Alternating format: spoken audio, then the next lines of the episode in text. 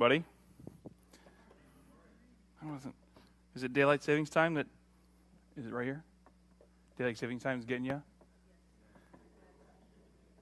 Because you're all time travelers. Yeah, I'm thankful for everyone that's here.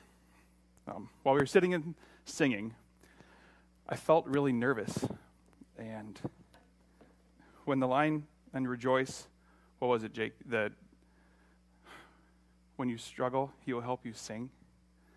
Like, do you sing over yourself? I laughed internally. Like, what am I, what am I worried about? I've forgotten in that moment who God is, who I am, what I'm doing, why I'm here, and why you're here. I'd forgotten. I was thinking about myself.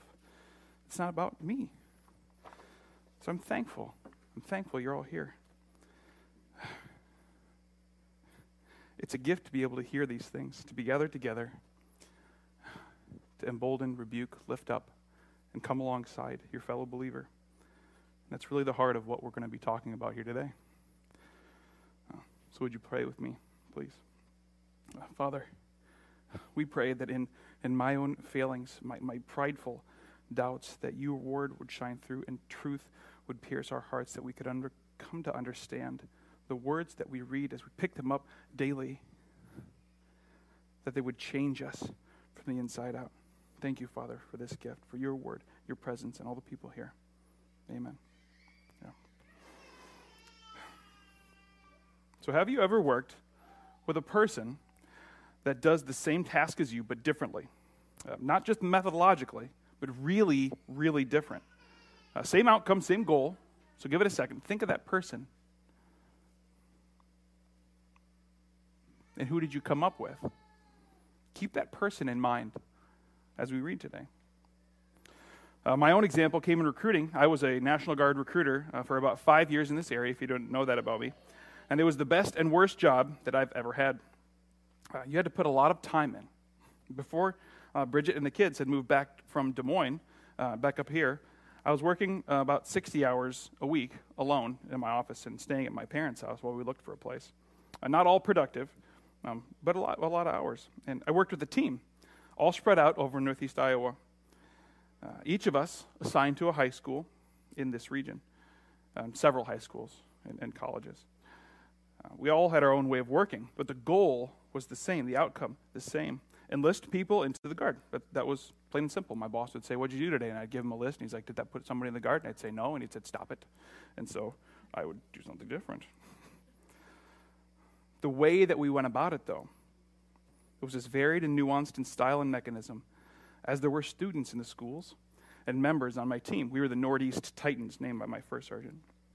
We would have meetings where a number of enlistments and the general engagements in schools in uh, the month, over the last month, would have determined you to be among the best as the objective outcome for the enlistments and engagement amongst the group. Well, we would advise each other about the hows to reach that goal. And when this would happen in group meetings, the one who had the most success that month would stand to deliver their version of success and deliver it as a sort of moral ought. Like, do this, follow these steps, and you'll find success, kind of like I did. Reaching the goal is what we're all supposed to be doing anyway. These other members, they were on our team. When they win, we win, right? Then why did their success, which was also the success of our team, it's obviously a good thing why did it not bring me or any of us happiness or satisfaction? Why couldn't I celebrate, truly celebrate, that other person's success? I thought about myself, my mission. I wasn't doing what I was supposed to be doing. Was it because it wasn't my own? Am I that petty and small? Were all of us on our team, or any of us, it was a very fulfilling and frustrating time in my life. So we have our scripture today. So turn with me to Mark chapter 9, verses 33 through 42, and I'll read it. Would you guys please follow along? Then he came to Capernaum, and when he was in the house, he asked them, What was it you disputed among yourselves on the road? But they kept silent, for on the road they had disputed among themselves who would be the greatest. And he sat down, called the twelve, and said to them, If anyone desires to be first, he shall be last of all and servant of all. Then he took a little child and set him in the midst of them. And when he had taken him in his arms, he said to them, Whoever receives one of these little children in my name receives me, and whoever receives me receives not me, but him who sent me. Now John answered him, saying, Teacher, we saw someone who does not follow us casting out demons in your name, and we forbade him because he did not follow us. But Jesus said, Do not forbid him, for no one who works a miracle in my name can soon afterwards speak evil of me. For he who is not against us is on our side. For whoever gives you a cup of water to drink in my name, because you belong to Christ, assuredly, I say to you, he will by, by no means lose his reward. But whoever causes one of these little ones who believe in me to stumble, it would be better for him if a millstone were hung around his neck and he were thrown into the sea.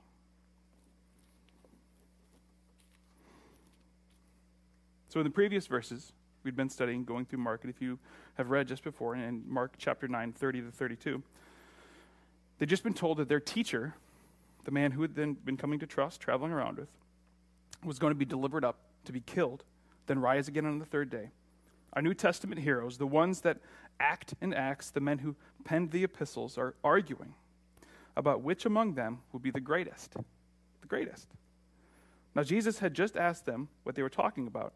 And I, I like when Jesus asks people questions in the Bible. You know, he's, like, you ever heard somebody say, like, I ask questions for your benefit, not my own, so that person can learn? He knows. He's Jesus. He's God. And it's just so wonderful to think about. He knows the answer.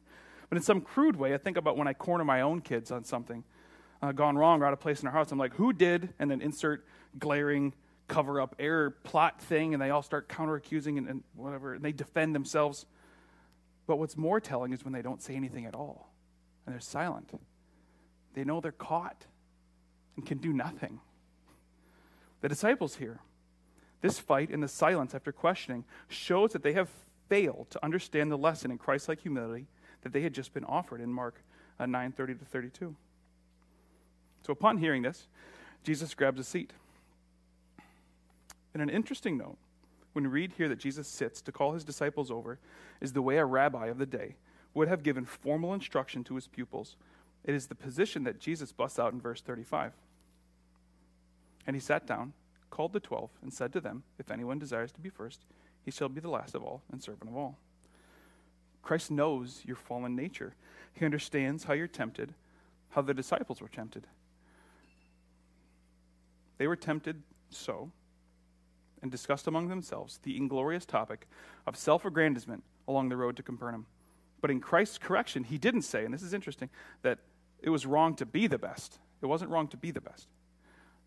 It's worth examining another time, and I encourage you to talk to each other about that proper placement in God's kingdom. But don't take this as permission to crush people along the way at work or at home. Glorious accomplishment is God's alone. Instead, Jesus redirects them to the proper way of attaining this status, and the truest form of status is to be great in the kingdom of God, not the halls of men. At times in preparation for today, several teachers I listened to made the point of how frequently the Bible narrates in itself the terrible failings of the people who we are reading about like the terrible, petty, prideful argument captured in these verses. The heroes of the story do not have it all together. They have struggled to understand sometimes, just like we do. But Jesus breaks it down for them and for us. Even in preparation for something like this morning, when we all come and gather together, don't ever think for a moment that the people that come on this stage, myself included, up to Aaron, have it together. They don't. We're doing what God requires of us in obedience even if I'm nervous or upset that morning something happens, I'm doing what I'm asked to do. Don't think those people have it together. So in verse 35, in his formula, if anyone desires to be first, he shall be last of all and servant of all. You see there that shall. It's an imperative, it's a thought. You will act like this. His instruction is short, pointed, and succinct, perfect in this way this is what we do in God's kingdom. They act like this isn't a feeling, it's something that they were told to do. And this is humility. as a side note to remember. I heard it said that when a person begins to feel humble, that is the very moment that you are not. And if they were arguing about piety and humility, they weren't. The leadership in the culture at this time would have been untouchable monarchs, unapproachable governors, and unrebukable religious teachers. Men who would have lorded over others, typically in the worst possible way. The Twelve's understanding of greatness would have been partially through the lens that this environment provided. When time is taken to reflect on the nature of the examples in this world, they can seem quite perverse, especially compared with Scripture. Simple and coercive inversions of God's method for greatness. So Jesus had just grabbed a seat, and now he grabs up a child in verse 36 and 37. And then he took a little child and set him in the midst of them. And when he had taken in his arms, he said to them, Whoever receives one of these little children in my name receives me, and whoever receives me receives not me, but him who sent me. Another point of cultural context here, and not to one's own children, the Bible provides for that, but children in general. In our modern understanding, we prop up children. Um, I've warned some people in this very room, or even listening online, against worshiping their own children, as I had to be warned against worshiping my own. But in Jesus' day, this was not the case. Uh, child mortality was high, usefulness was low, and their social value limited. They had no achievement, no ability, no merit, no power, no greatness.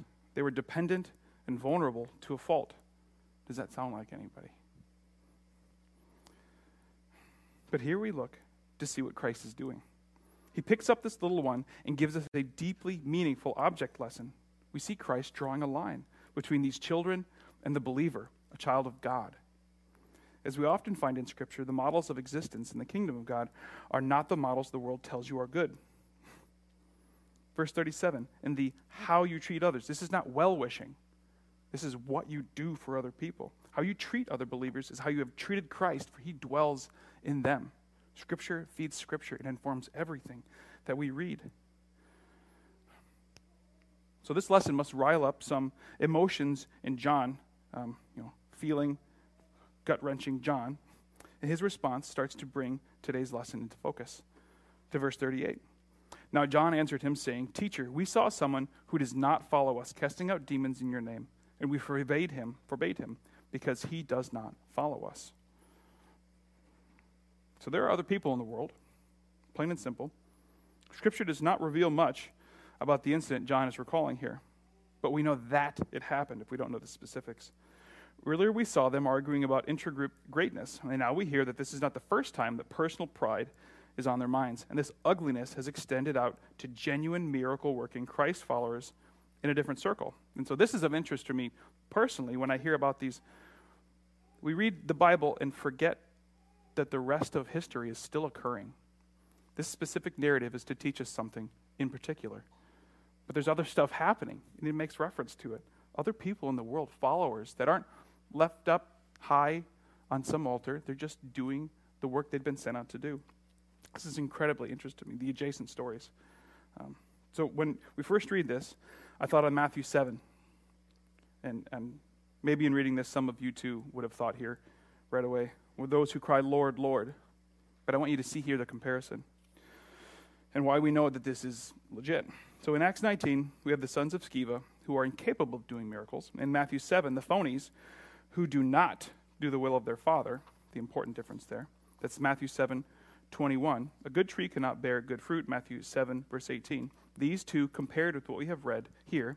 And John says this other person is doing miracles. So turn back, if you want to, with me to Matthew.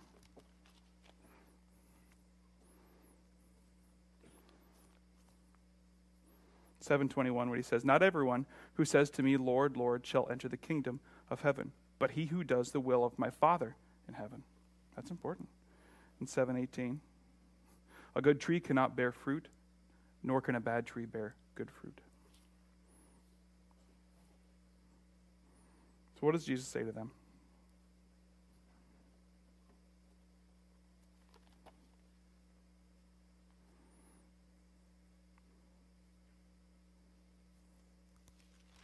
In 39. But Jesus said, Do not forbid him, For no one who works a miracle in my name can soon afterwards speak evil of me. Jesus says, Stop it. Don't do that. This verse confirms the genuine nature of the true follower of Christ. I also forget, and, and I had when studying for this, about the 70 sent out. I have to go back and reread it sometimes. And Luke uh, 10, verses 1, and then he comes, they all come back in verse 18, having telling Jesus when he comes back, like, we could really cast out demons. This is amazing. You got to keep that in mind when we read that the laborers are few. And there it is. That's today's lesson our teamwork. The genuine workers that are in the world are not to be thought ill of. There is diversity in the kingdom. And for verse 40, for he who is not against us is on our side. It's very simple. But this draws an all too familiar line.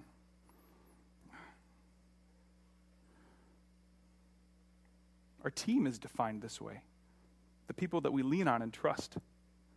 You are either of God or against Him. There is no middle ground, no impartiality, and the world is going to poison that idea. But it's very clear, not nuanced or special, straightforward. Matthew 12, verses 30. I go back again.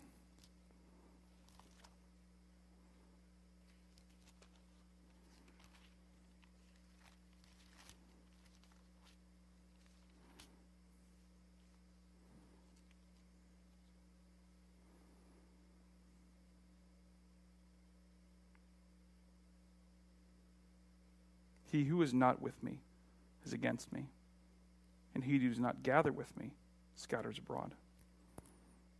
It's really simple. This line drawn. There are other men of God out there, and therefore are to be cherished. They are gospel teammates, co workers, partners, family members. There's no competition with the members of your own family, of your own team. Looking out into our own communities, are we celebrating the thought and reality, the good work of the churches around us? Let it be that right and true teammate and all the other gatherings of disciples in the area. Places like Shell Rock and Waverly, Waterloo, Denver, Clarksville, Nashua, Cedar Falls, Tripoli. Anybody else from any other place in here right now? Online, if you're typing in the thing. All the places. Various communities, different in their culture and content, people. But in them, you'll find individuals who know the truth and tell their friendly friends and neighbors. And that is a wonderful model of evangelism, the closest people to you. So we'll talk about rewards and then a warning. So, verse 41.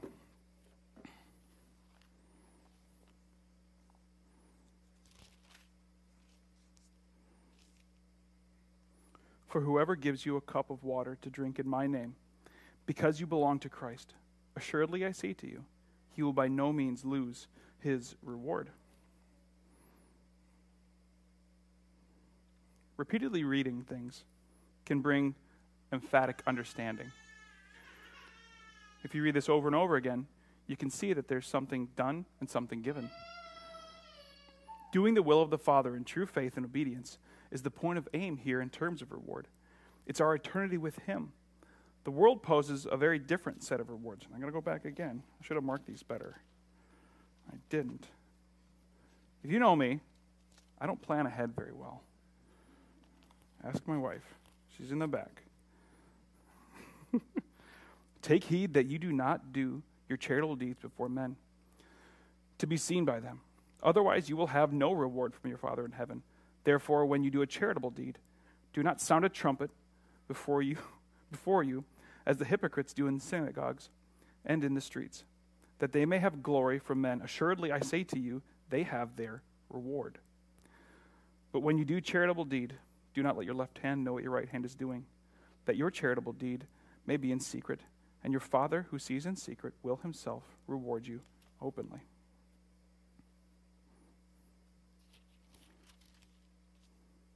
And our warning in verse 42. But whoever causes one of these little ones who believes in me to stumble, it would be better for him if a millstone were hung around his neck and he were thrown into the sea.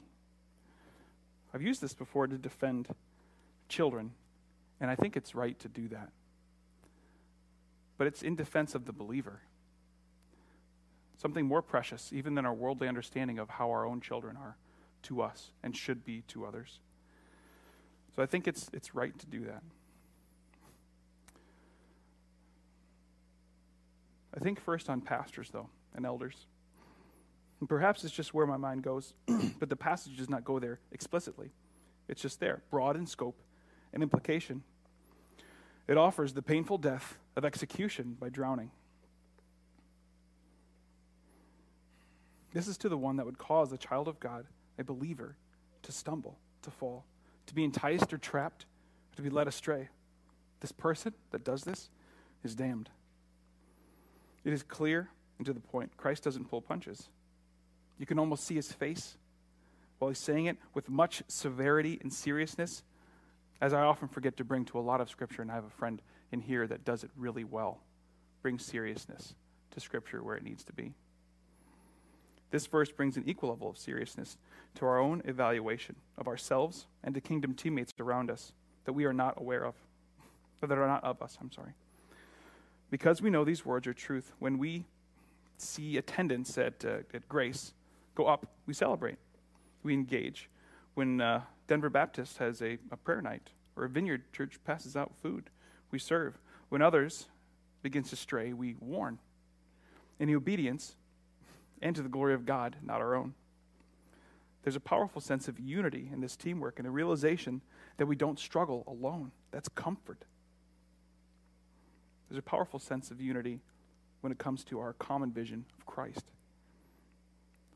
Let's be glad in our defense and the care of one another, even those whose services, whose teamwork, whose intentions, but the outcome is the same even though they look different than our own. Would you guys pray with me, please? Thank you, Father, for the gift that is this time, for the people that come to serve, that even serve from home, that send out, do work, coordinate, schedule, plan, all the people, for each elder, each teacher, each person that walks through the door that wants and yearns to know the truth. Thank you, Father, that the gift that this is. Help us to not think poorly, ill of another person's not so glorious attempts to serve you. That is in the service that greatness is found and a model of what your kingdom provides and, and not our understanding of how it should look or feel. That your word would go out into the world and come back to you as prophet. Amen.